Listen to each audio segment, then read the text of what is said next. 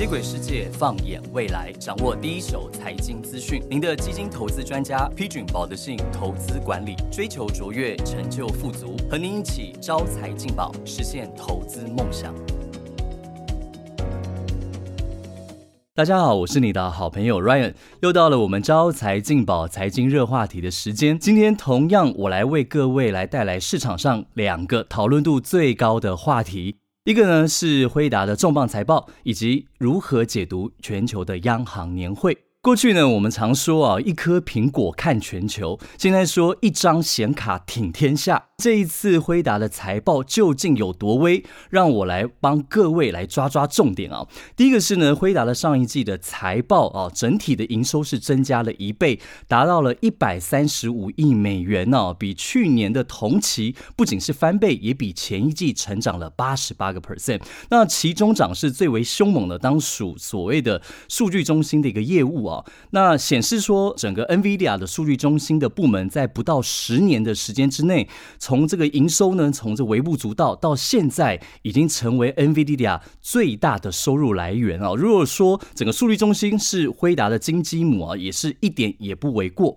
那第二个赚钱的所谓的赚钱的二本柱呢，就来自于所谓的游戏的业务啊，它的营收也来到了二十五亿美金左右，年度成长也超过了两成啊。那我不知道各位投资朋友有没有记得一首歌啊？它轻轻敲碎沉睡的心灵，慢慢张开你的眼睛，看那忙碌的。世界是否依然孤独的转个不停？辉达业绩要不仅过去很好，而且明天会更好。而且这一次呢让市场瞠目结舌的是啊，它这一次呢，辉达再度的上调财测，估计呢本季的营收将高达一百六十亿美元左右，比市场的预估还多出三成。也就是说，市场认为说它可以。拿一百分，但是辉达跟你说，它可以成绩可以高达一百三十分哦，而且这一次的呃毛利率呢，也将提高从七十点一提高到七十二点五个 percent，也就是说，整个毛利率代表一家公司的竞争力，代表它可以净赚多少，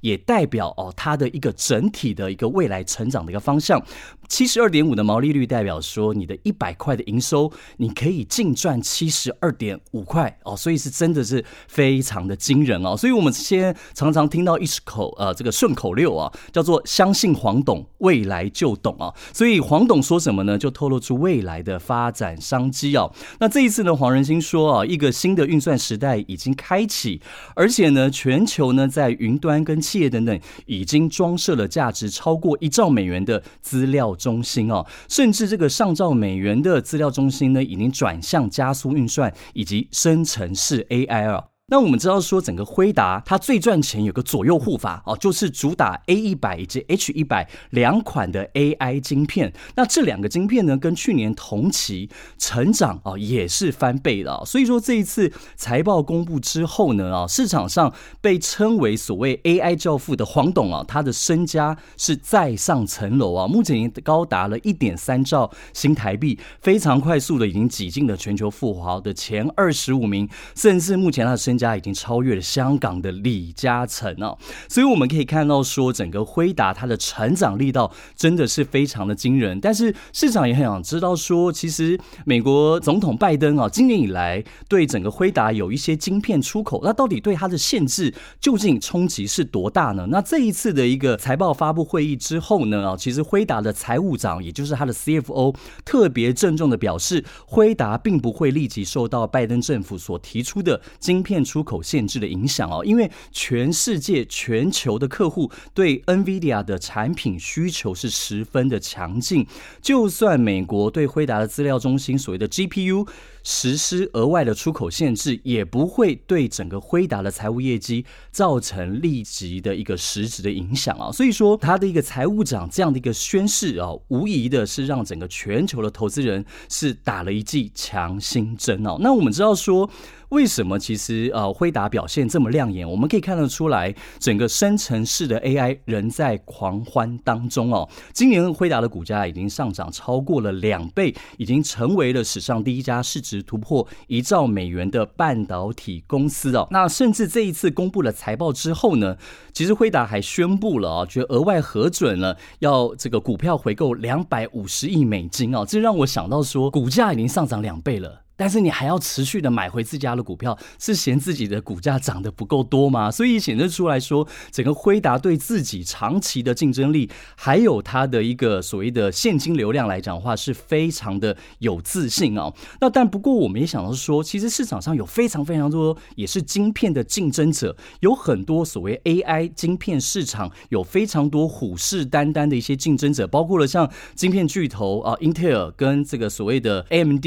啊超伟。哦，那这些竞争者到底对辉达会有什么影响呢？但是我们认为说，目前他没有办法去捍卫，没有办法去威胁到 NVIDIA 的一个地位哦。其实最主要的关键是在于说，其实目前辉达的一个晶片已经率先占据市场，而且最重要的是。辉达手中有一张最重要的王牌，就是它凭借着软硬体整合的技术，已经牢牢的掌握开发者的生态啊，甚至目前已经占据了 AI 晶片销售额超过七成以上的市占率哦。尤其在目前训练式生成式 AI 模型方面，几乎在市场上是已经处在所谓的垄断地位啊。所以给其他竞争者的机会，就是目前 NVIDIA 还没有办法完全的供应足够的晶片来。来满足它的缺口，也就是说，辉达吃烧饼，同业吃芝麻啊，或许让其他 AI 的竞争者是难得的机会啊。那第二个，我想大家关注的一个重头戏啊，莫过是所谓的 Jackson Hole 啊，Jackson Hole 的一个全球央行年会。什么是 Jackson Hole 啊？到底它每一年在什么时候举行？究竟在哪个地点做举办？而且这一次全球的央行的龙头啊，这些大哥们到底说了什么？甚至市场的反应又是如何呢？首先，我想跟大家聊一聊什么是 Jackson Hole 全球央行年会哦。那这个央行年会呢，是由美国 Kansas 的联邦准备银行在每年的八月月下旬所举办的年度盛会，那整个会议的议题呢是围绕在这个货币政策，这是全球独一无二的央行会议，而且是一年举办三天，邀集了全球的央行官员，还有民间的这个经济学家，甚至一些市场的参与者、政府官员，甚至还有包括媒体，都一起共聚一堂啊，讨论非常重要、长期的。货币政策，所以大家说这个 Jackson Hole 呢，有点像是央行的年度大拜拜，是一点也不为过。那不过我觉得非常有趣的一点啊，其实 Jackson Hole 位在哪边呢？它其实位在一个度假胜地啊，它是在大提顿的国家公园，它的景色非常的漂亮，环境优美，而且山脉连绵不绝啊。Jackson Hole 是市场上非常著名的滑雪胜地啊，而且是许多非常热爱户外活动者的一个天堂。但是非常有趣的是啊，这个年会呢，并不是在这个度假村举。办，而是在 Jason 后的一个木屋旅馆来去做举办哦。那这样的一个旅馆呢，是一般的，它并没有一些豪华的设施，它可没有 SPA，也没有所谓的健身房，它的陈设非常的简单，甚至连电视都没有。它因为希望用这样的一个环境，让所有的全球的官员在一个不受外界干扰的环境之下，能够卸下心防哦，倾听自己内心的声音，彼此自在的互动交流哦。甚至呢，这个年会哦，一般是呃为期。三天哦，礼拜三、礼拜四、礼拜五，所以在周五的夜晚，甚至还举办 barbecue 烤肉的活动哦。所以我们可以发现说，这些央行官员呢，他是在全球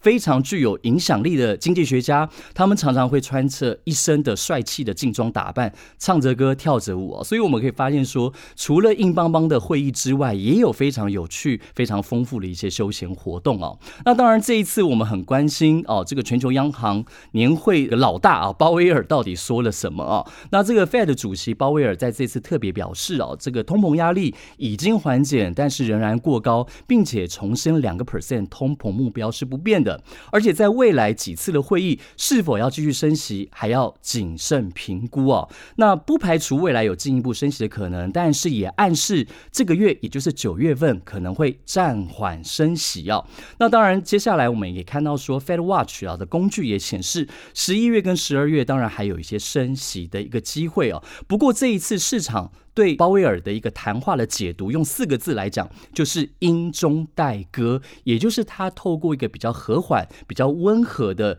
一个谈话，让全球的投资人都松了一口气哦。不仅股市。跟债券市场都呈现反弹，甚至美国的十年期公债值利率从近期四点三六 percent 的高位下滑到四点一零，所以我们认为后续整个市场将回归到企业获利以及总金的基本面。面的表现。所以以目前整个投资策略来说，我想各位投资人啊，不妨可以分批进场股市。那另外核心的配置，不妨可以选择非投资等级债作为收息的核心配置。我们今天就先聊到这边。如果喜欢我们的节目，请记得在 Apple Podcast 与 Spotify 上面按下五星好评，立即追踪分享我们保德信招财进宝 Podcast 节目。我是 Ryan，谢谢大家的收听，招财进宝，我们下次见。投资一定有风险，基金投资有赚有赔，申购前应详阅公开说明书。